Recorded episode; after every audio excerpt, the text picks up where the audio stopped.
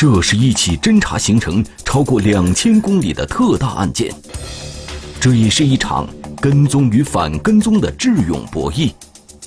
监控探头里精心伪装、行踪诡秘的两名男子究竟是谁？专案组争分夺秒，全力追踪，能否将飞贼一网打尽？猎鼠，天网栏目即将播出。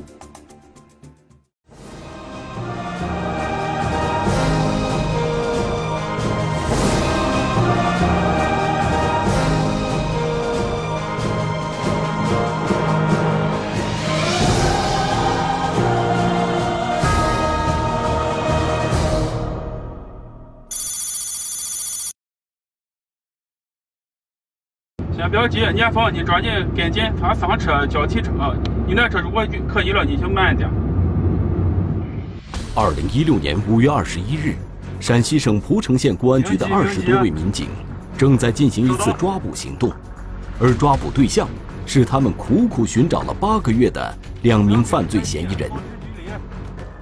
咱一路上就没有实施抓捕的合适的地点和时机，不行再骑。然后。骑到咸咸阳咸平路的时候，嫌疑人在踩点，咱不能跟得太近嘛。前方发现岔路口，在嫌疑人骑车行驶的前方有很多小路岔口，如果驾驶摩托车的嫌疑人拐进去，那么给车里的侦查员实施抓捕将带来很大难度，留给侦查员的时间越来越少，所有人都在等待抓捕的命令。快快上上上上上上上！这是蒲城警方精心准备的一次抓捕行动。此前，狡猾的犯罪嫌疑人已多次从警方的眼皮下脱逃。在抓捕画面中，我们感受不到这两名嫌疑人有什么特别之处。可是，对于包括蒲城警方在内的多地警方而言，这两名犯罪嫌疑人却是狡猾的对手。哎呀，好，好，好，好，不要了，上路转，不是上岗区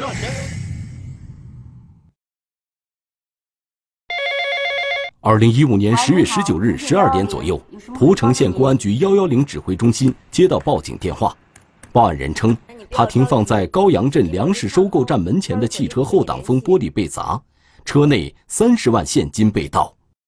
我局抽调刑侦高阳派出所民警，第一时间赶赴案发现场，展开案件侦查。经技术人员初步勘查，汽车后挡风玻璃是被锐器砸开。然后把玻璃整块玻璃往下一撕之后，人钻进去，把钱拿走了。现场没有发现作案工具，犯罪嫌疑人也没有留下指纹。案发中心现场只有一排摩托车的轮胎印记。在对中心现场进行勘查的同时，另一组民警在粮站对面的斜坡上发现一双白色手套和一枚新鲜的烟头。手套上有这个摩托车的。类似的油渍，我们猜测应该是嫌疑人修理过车，或者说是在修车的过程中沾上的油渍。高阳镇位于蒲城县西北部，距县城二十多公里，这里农业资源和矿产资源丰富，煤资源更是遍布全镇，储量居全县之首。因为在这块煤矿上这个买煤、销煤这块。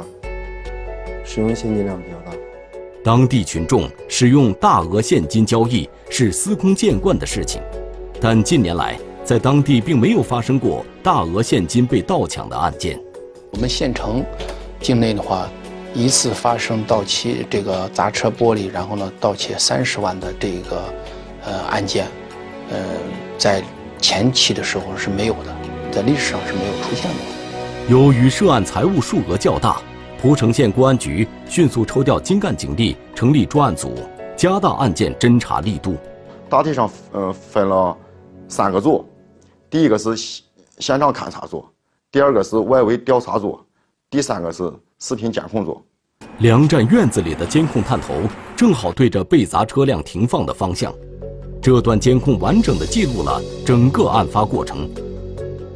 监控显示，当天十二点零二分。周某的表哥王某开车来到粮站，紧接着，王某从周某的车里取出三十万元现金，放到自己汽车的后备箱中。他当时是从他表弟这个家里边临时借点钱周转生意用的，就钱刚放到车辆的后备箱之后，然后进去给打个招呼。监控显示，在王某进入房间两分钟后，一名可疑男子出现在监控画面中。他先贴着汽车后车窗观察了几秒，紧接着砸碎后窗玻璃，将车里的三十万元现金倒出，并和另外一名骑摩托车接应他的同伙迅速逃离现场。倒车后备箱把玻璃砸，把玻璃砸碎，倒把钱拿走，嫌疑人逃跑，一共持续了十二三秒，时间很短暂。梁站的监控画面质量非常模糊，只能看清一名嫌疑人头戴银色头盔。另一名嫌疑人戴着口罩和鸭舌帽，然后都都挡的面部，而且戴的白颜色手套。监控画面无法看清嫌疑人所骑摩托车的车牌号，也无法分辨出车辆的品牌和型号。犯罪嫌疑人在短时间内准确找到放有大额现金的车辆，显然对周某或王某当天的行踪十分熟悉。那么，会不会是熟人作案？粮站。是我们县城北边的一个比较偏僻的地方，周围两边都没有建筑物，就是单独的一个粮食收购的一个地方，距离周边都是农田。警方一边对案发现场周边进行走访，一边对粮站里的人和周某、王某的社会关系进行逐一排查。从案发中心现场朝四周辐射进行摸排走访，看有没有可疑的人。当时。没有没有摸出来有价值的线索。专案组认为，既然不是熟人作案，那么嫌疑人一定提前对周某进行了跟踪。因为据周某讲，这三十万是他当天上午才从银行取得。那么在这个过程中，犯罪嫌疑人会不会留下蛛丝马迹？民警迅速调取了银行内外的监控，从监控中可以看到，周某十点零九分进入银行。到十点三十五分取完钱离开，这段时间，银行内外的监控画面中并没有发现嫌疑人的身影，这令民警困惑不已。难道是自己的判断有误？当时不停的走访的走访工，这所有的工作都同步进行的，不可能说是咱光看监控。据周某回忆，他从银行出来后，并未直接回粮站，这期间他去了一家酒店。根据这个情况。民警调取了这家酒店以及酒店周边的几处监控探头，在这些监控里，民警有了意外发现：驾驶员银银色的头盔，遮挡面部，然后嗯，乘车的这这个人还戴一个大檐帽，黑颜色的。通过监控画面可以清楚的看到，十点四十分，周某开车进入酒店，一分钟后，两名和在粮站实施盗窃三十万的犯罪嫌疑人。体貌特征相似的男子也来到这里，我们监控也能看到，嫌疑人就在这来回的走呀，哎看呀，但是他的目标始终是这个宾馆，他盯着这个钱，钱在哪？这被害人在哪？看来民警之前的判断是正确的，这两名嫌疑人是从银行跟踪周某到了酒店，银行的监控之所以没看到，是因为他们所处的地方是在监控之外。经过仔细对比，民警确定这两名男子就是本案的犯罪嫌疑人。虽然酒店附近的多个监控探头都拍到了他们的身影，但是很遗憾，由于监控探头距离较远，警方还是无法从监控中看清两名嫌疑人的详细特征。嫌疑人啥都不带，啥都不不进行伪装，其他场合走你也看不见，监控就没有那么好的角度。直到周某再次动身。嫌疑人则一路尾随到粮站附近，对面的这个人就在摩托车上坐着的，车一发，立马就能把你跟上。警方推测，案发现场附近发现白色手套和烟头的地方，就是嫌疑人观察被砸车辆的位置。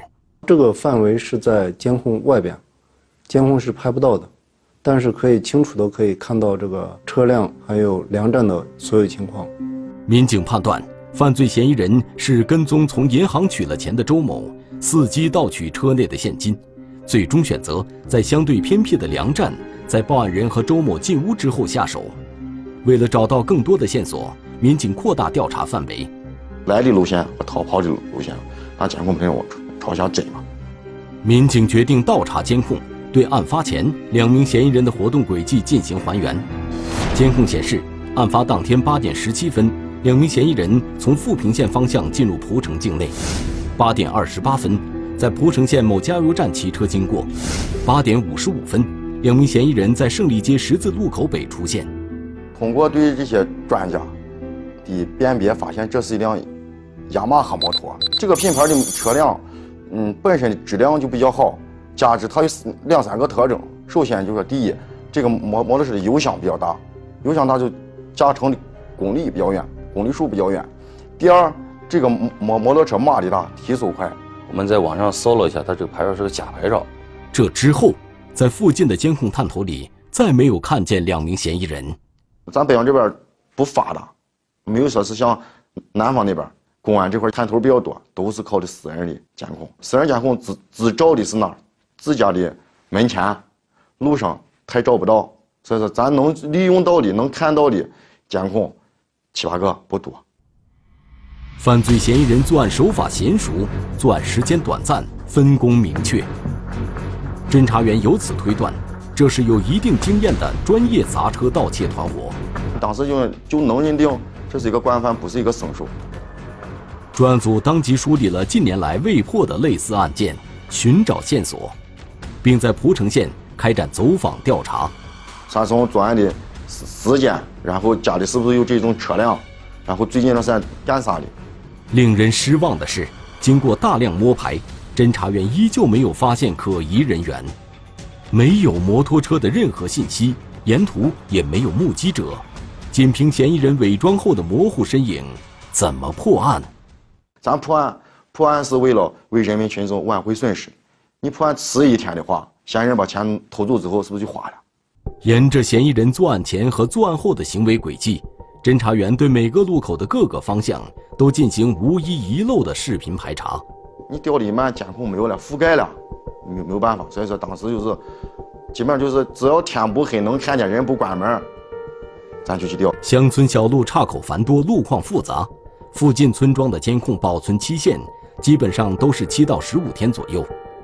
如果侦查员盲目进行排查，不仅时间不允许，工作量之大也是现有警力无法承受的。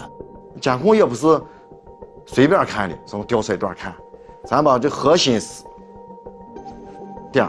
半半个小时往往前扩，半个小时往后推，半个小时咱再看。顺着嫌疑人逃跑的方向，侦查员在蒲城县盘龙村的一处民用监控里，发现了当天案发后犯罪嫌疑人的身影。车速太快了，监控头离路面太远，只能看见一辆看不清颜色的摩托车，仅仅一点几秒穿过去了。通过对监控的分析研判。民警一路追踪到蒲城和富平两县交接处，但此时，前方所有的监控已经过了保存时限。到城乡结合部的时候，监控是多了，但是我们推在监控所有的监控下面发现不了嫌疑人。这条线索虽然中断，但民警惊奇地发现，犯罪嫌疑人作案前来蒲城县的路线和作案后逃跑时的路线完全不同。但两名嫌疑人来的方向和逃跑消失的区域却是重合的，难道这一切只是巧合？所以说，咱认为嫌疑人不可能是单纯的巧合，说是来在这块消失了，去也在这块消失。所以说，咱认为嫌疑人就有可能是这个监控消失点附近村庄的村民。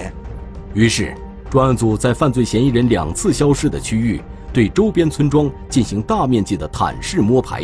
逐一排查有类似体貌特征的男性和嫌疑车辆，找寻之外，还还对附近的所有的银行做了大量的工作。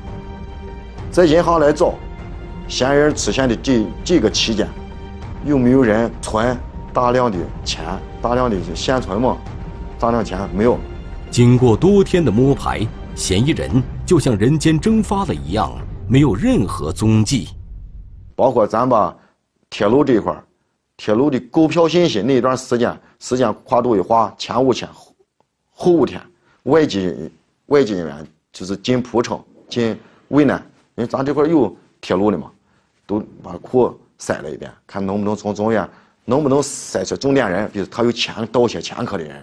与此同时，警方通过网络平台发出印有嫌疑人图像的悬赏通告，发动当地群众帮助提供案件线索，一直在用最大的努力来破这个案，每一条线索、每一种可能性都做到穷尽。转眼间，半年过去了，尽管专案组做了大量工作，案子却始终没有什么眉目。在案件侦破一时没有进展的情况下，蒲城警方加强了大范围的巡逻防控工作。我们后来在这个呃全县的辖区内，呃给张贴了相关的这个呃通告，就是给大家提醒啊防范的这个知识啊，包括呢我们在这个呃大墙上都进行了这个标语的刷写。时隔半年，惊人一幕再次上演。所有的都没变，连衣衣着都没有变。两名神秘男子再次出现，案发现场毫无蛛丝马迹。他遇到这个呃公公用的监控，他是遮挡、躲避。面对这样的对手，警方该如何应对？把每一条线索、每一种可能性都做到穷尽。猎鼠，天网栏目正在播出。就在警方对幺零幺九案件奔波忙碌时，案件又发生了。时隔半年，就是在四月的二十一号下午，我县韩井镇再次发生一起越野车玻璃被砸案件。受害人吕某从银行取出的六万元现金被盗。吕某丢失的六万元现金是半个小时前从银行提取的。原本只是回趟家取了东西就很快出来，并且为了谨慎起见，吕某特意将钱藏在汽车后备箱的备胎部位。仅仅几分钟后，意外就发生了。经技术人员初步勘查，嫌疑人在案发现场没有留下任何线索。受害人居住的是一个老旧小区，这里没有安装监控探头。不要放过每一个细节，在这个中心现场周围。适当的放大这个勘查范围。警方调取了小区周边的监控视频，很快，侦查员在监控探头里捕捉到两个可疑的身影：驾驶员的银色头盔，后座男子的黑色鸭舌帽。这些明显的特征让警方为之一振。再次发现了一个嫌疑摩托车，与我们半年前这个幺零幺九案件上的呃摩托车特征。嫌疑人的体貌特征，包括头盔，是高度相似的。所有的所有的都没变，连衣衣着都没有变。监控显示，吕某从银行驾车返回小区的过程中，这两名男子驾驶一辆黑色摩托车，一直尾随在他车辆后方。这两起案件取钱，受害人取钱在同一个镇。在蒲城警方看来。不论是出于维护警察的尊严，还是从保护市民财产安全的角度出发，专案组都必须尽快将这伙窃贼捉拿归案。局党委决定了，全局的话，要倾我们的局里的这个力量啊，要人给人，要钱给钱啊，我们下大力气，必须把这个案子彻底的给拿下来，给老百姓的话一个圆满的一个交代。不分昼夜，城市乡村寻遍踪迹，一公里一公里，几百米几百米，这种搜索，痕迹尽消，嫌疑人踪影难觅。咱的调取监控的这个步伐和监控存储的时间赛跑的。大海捞针是要斩断接连作案的罪恶之手，必须把这个案子彻底的给拿下来。给老百姓的话一个圆满的一个交代。猎鼠，天网栏目正在播出。在细致的分析了嫌疑人的作案规律之后，蒲城警方遂将两起案件并案侦查，并重新调整思路，从前期侦查的信息入手，追查嫌疑人的踪迹。连这起案子、连上起案子串并好一起破。所以说这一次策略变了。在没有任何直接线索的情况下，侦查员大胆预测，既然是同一伙人作案，那么这伙嫌疑人两次作案后逃跑的最终落脚点应该是一致的。我们就是大胆的推测，通过侦查实验，从富平县开始，就是上次消失的地方进行调取监控。如果这个切入点造建早建之后，我要少四十公里路的，我要少跟四十公里的山路和川村的这通村的柏油路、水泥路里。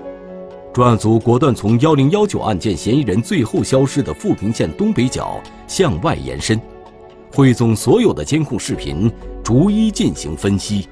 包括那段时间，天天不太好，下雨的，路你想那路嘛，它盘山路嘛，路也不太好，咱是咋？还是抱着说是跟监控存储时间赛跑的，不停的在调。为了不放过任何蛛丝马迹。民警调取了案发前后的上万张卡口照片和海量的监控视频。我们下来，我们这个监控的时间，我们有三千个多个小时。从这中间，波斯抽检，就是说嫌疑人的来去时间精准到秒，我们都要不要不要差。下一个路口到几秒，几点到？根据对作案车辆行驶速度的判断和嫌疑人来去沿途地形的特点。专案组指挥员制定了科学合理的搜寻方案，划分区域，责任到人，不漏过任何一个可疑点。前后就要不能差一一秒都不能差，就要前必须给我监控标明，拿这个地图给我分析出，就是沿路这个还原这个嫌疑人作案的来来去的这个轨迹。无论是案发前还是案发后。只要在视频监控里嫌疑人沿途出现的地方，专案组都调派警力进行路面搜索和走访，与视频侦查同步进行。嫌疑人逃跑和来的这个路线完全不重合。我们同志呢，我们侦查员是从，呃，现场到县城，从县城到他的出现的这个，呃，路径，反反复复走了十七个来回。走了十七个来回，这十七个来回的话，就是一段一段一公里一公里，几百米几百米，这种搜索。功夫不负有心人，在县道的一个民用监控里，侦查员发现了四月二十一日十七点十二分，也就是案发后嫌疑人逃跑时的身影。我仅仅一点几秒穿过去，顺着这个监控。专案组民警一路追踪到西安市的阎良区，这个地方已经跨跨地区了，也就是说跨了三个县市。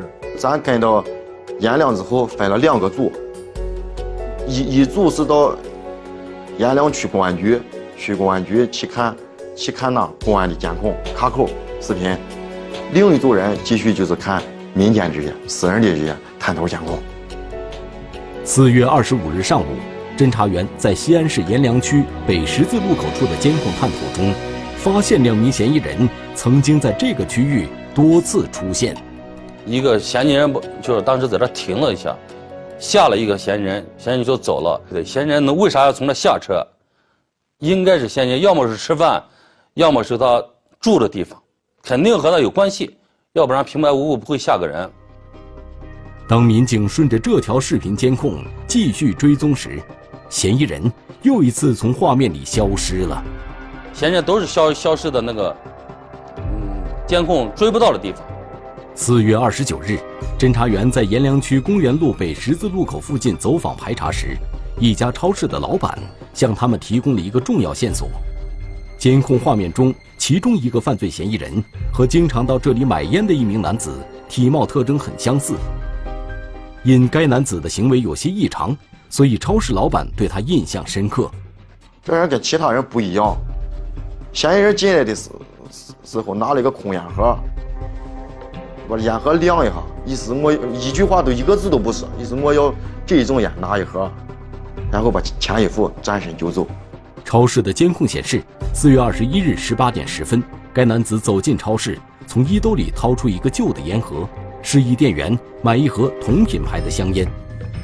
侦查员经过反复比对，认定视频里的男子就是出现在案发现场、头戴鸭舌帽的犯罪嫌疑人，并且在这段监控视频中，侦查员还注意到一个细节：嗯，早上出发的时候跟回来的监控，嗯，人明显不一样，不一样哪？衣服，衣服侧面这块儿嗯，早上出发的时候衣服是站的，很顺，下午逃逃回来之后，他那个衣服这块是鼓的，这块是鼓的，里边是钱。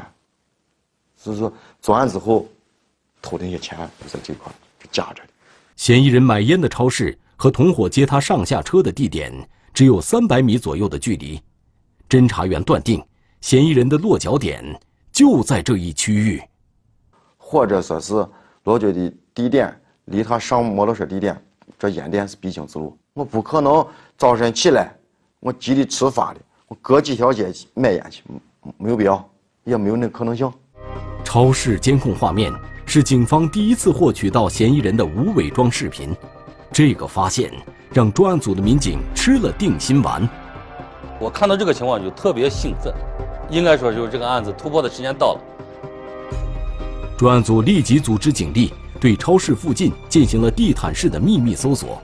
两天后，侦查员在阎良区某医院的车棚内发现一部可疑车辆。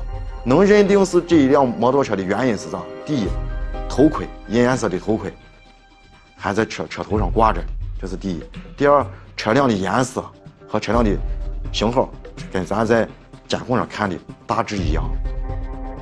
如果这辆车就是作案车辆，那么它为什么停放在公共场所？据车棚的管理员回忆，该辆车的车主是一名男性，南方口音。自2014年以来，这辆摩托车不间断地寄存在医院车棚，曾一次交了400元的长期停车费。就在对车棚管理员询问的同时，侦查员在摩托车上竟然有了一个惊人的发现：摩托车的左右两边，一边放了一块钱的人民币。这是嫌疑人狡猾的地方。嫌疑人防止谁来动他的车，谁的钱做的记号。谁要再动这一块钱的话，他下次看到这个情况的话，他肯定扭头就走。只有通过技术鉴定，才能确认这个嫌疑车辆就是作案车辆。可是，如果对这辆车上的生物检材进行提取，在这个过程中会不会惊动嫌疑人？提取的过程当中，嫌疑人回来一看头盔不见了，惊觉了，走了。你这案子有可能永远都破不了，嫌疑人不来了。当时我们就在这说，就这么临时开个会，最后说是来一辆好车。以最快的速度挑最近的路，把路线选好，送到市局。当时走的时候给摩托车拍了个照，那头盔咋放着的？原封不动的那样放着。经技术人员化验比对，头盔上的生物检材和幺零幺九案发现场附近发现的白色手套上的生物检材完全吻合。当时咱所有专案组的民警心情特别的高兴，因为这是这个案件能破的一个突破点。车棚监控显示，自四月十四号以来，嫌疑人每天取车外出，几乎风雨无阻。直至四月二十三号，他将摩托车存放在车棚后，就再也没有出现。我们发现了后，嫌疑人始终存车和取车始终是一个人。后来我们就把这个范围再扩大，就是一路就沿着这个摩托车，就是，哎，从这个车棚往回退着找监控。咱只是从。监控上能看出两个嫌疑人天天早上起来会在一个路口碰面，应该是骑车的这个人，驾驶员会去穿过几条街道，去从车子棚里边把车推出来，然后咱那啥坐的这个人就是实施作案的这个，具体作案这个人，他会在必经这个路口等车一来上车走人。种种迹象表明。两名嫌疑人有着很强的反侦查能力。通过摩托车的车架号，民警找到该车的车主潘某。潘某是浙江人，曾在蒲城县承包工程修桥。潘某称，这辆摩托车在几年前已被他卖至西安市一家二手车交易市场，而且把当时的二手卖卖车的时候有个二手车买卖协议留着的。中间呢，经过了几道手，总共经了三个人。我们把所有三个人都找到了。顺着这条线索，民警找到车贩赵某，但由于时间太久，赵某记不清该车已卖给何人，就差最后这一步，俺没破了。伤心失望那段时间是心情都不好，就是失望的很，知道吧？心情低落。此时，警方在与车棚相隔两条街道的一家旅馆内找到嫌疑人曾经的落脚点，经过查证。嫌疑人登记时所用的身份信息是伪造的。其中一个民房，民民房的房子变成村子，隔几个月来一次，来住十来天，跟任何人都不讲话，就是回来之后就是休休息睡觉，第二天早上起来跟上班一样，骑着车这些。嫌疑人行踪不定，这给警方的抓捕工作造成很大困难。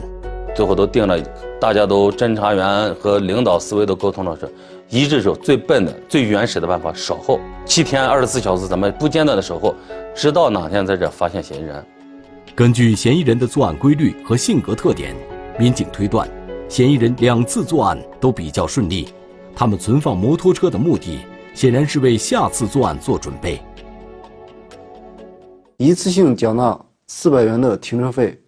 他长期停放在车棚，这样做的目的就是为了给下次作案做准备。经过多方分析研判，专案组决定对车棚展开蹲守和布控工作。结果盯到第十八天的时候，嫌疑人出现了。二零一六年五月二十一日，一名嫌疑人在车棚内突然现身。之所以选择。就是跟嫌疑人当场没有实施抓捕的原因，就是咱们跟他就要看他嫌疑人去哪，到那是不是作案。如果在作案的话，我们抓的话，他们就无话可说。十八点二十分，两名犯罪嫌疑人正在咸阳市伺机作案时，被蒲城警方成功抓获。经审讯，他们对共同实施砸车盗窃的犯罪事实供认不讳。案件串并侦查，受害人遍布三省多市，光摩托车就骑坏了四辆，足以看出他们作案十分的猖狂。侦查员奔波两千公里，多地核实，终将漏网之鱼捉拿归案。猎鼠，天网栏目正在播出。犯罪嫌疑人陈某、吕某均为广西籍人，自二零一一年起。他们在全国多地砸车盗窃作案，并多次逃脱警方的追踪。发现嫌疑人反侦查意识十分强，犯罪嫌疑人十分狡猾。嫌疑人出门的时候背一个小包，只装一个裤头、一双袜子，然后就是一本驾照、一点零钱就出来了。二零一五年十月中旬，陈某、吕某二人从西安市某二手车交易市场。购买了一辆未过户的摩托车，之后驾驶着悬挂假车牌的摩托车，多次尾随去银行取款的人员，选择目标伺机作案。就是一个人在银行对面的，一个人在银行的隔壁，银行隔壁这个人就能看见这咱的受害人就取钱的人取了多钱，是不是现金？作案成功后。犯罪嫌疑人通常第一时间携带盗取的现金，在长途汽车站外上车，返回广西老家。坐车的时候分段坐，他们，哎呀，坐上几十公里换个车，又坐个公交，几十公里。据嫌疑人交代，多年来他们在各省市用来作案的摩托车就骑坏了四辆，涉案金额超过百万元，而分得的赃款被他们全部用于了赌博。这一片你一共做了几次案？三次。三次案分别都是和分别都是和谁做的？一次和李广，两次和梁云。一次和李广，两次和梁云。他除交代我们在我们县作案这两起以外，他还交代在其他的省市作案，总共是十六起，涉案金额高达一百二十七万。至此，鏖战二百多个昼夜，跨越三省十五个地市县，寻踪两千多公里的系列砸车盗窃案。成功告破案子的话破了，给老百姓的话是一个呃圆满的一个交代。我们从自己内心里边呢是一个一些欣慰啊，这是其一。其二个呢，就是对于我们同志来讲的话，我们更多的也是一种褒奖啊，因为通过我们的这个工作呢，提升了我们的这个呃破案能力、破案水平。民警提醒广大观众。尽量不要从银行提取大量现金。如果提取了大量现金，要注意四周有没有可疑人员，尽快把现金存放到安全的地方，妥善保管。也可寻求银行和公安机关的帮助。中华人民共和国公安部 A 级通缉令。亚多，男，一九八零年十二月二十二日出生，户籍地四川省阿坝县若河河牧场牧业组贾洛桑，身高一点七五米左右，体重八十五公斤左右，圆脸，肤色较黑，左侧嘴角下方有一约三厘米长疤痕，身份证号码五一三二三一一九八零一二二二零三一三。对发现线索的举报人协助缉捕有功的单位或个人，公安机关将给予十万元奖励。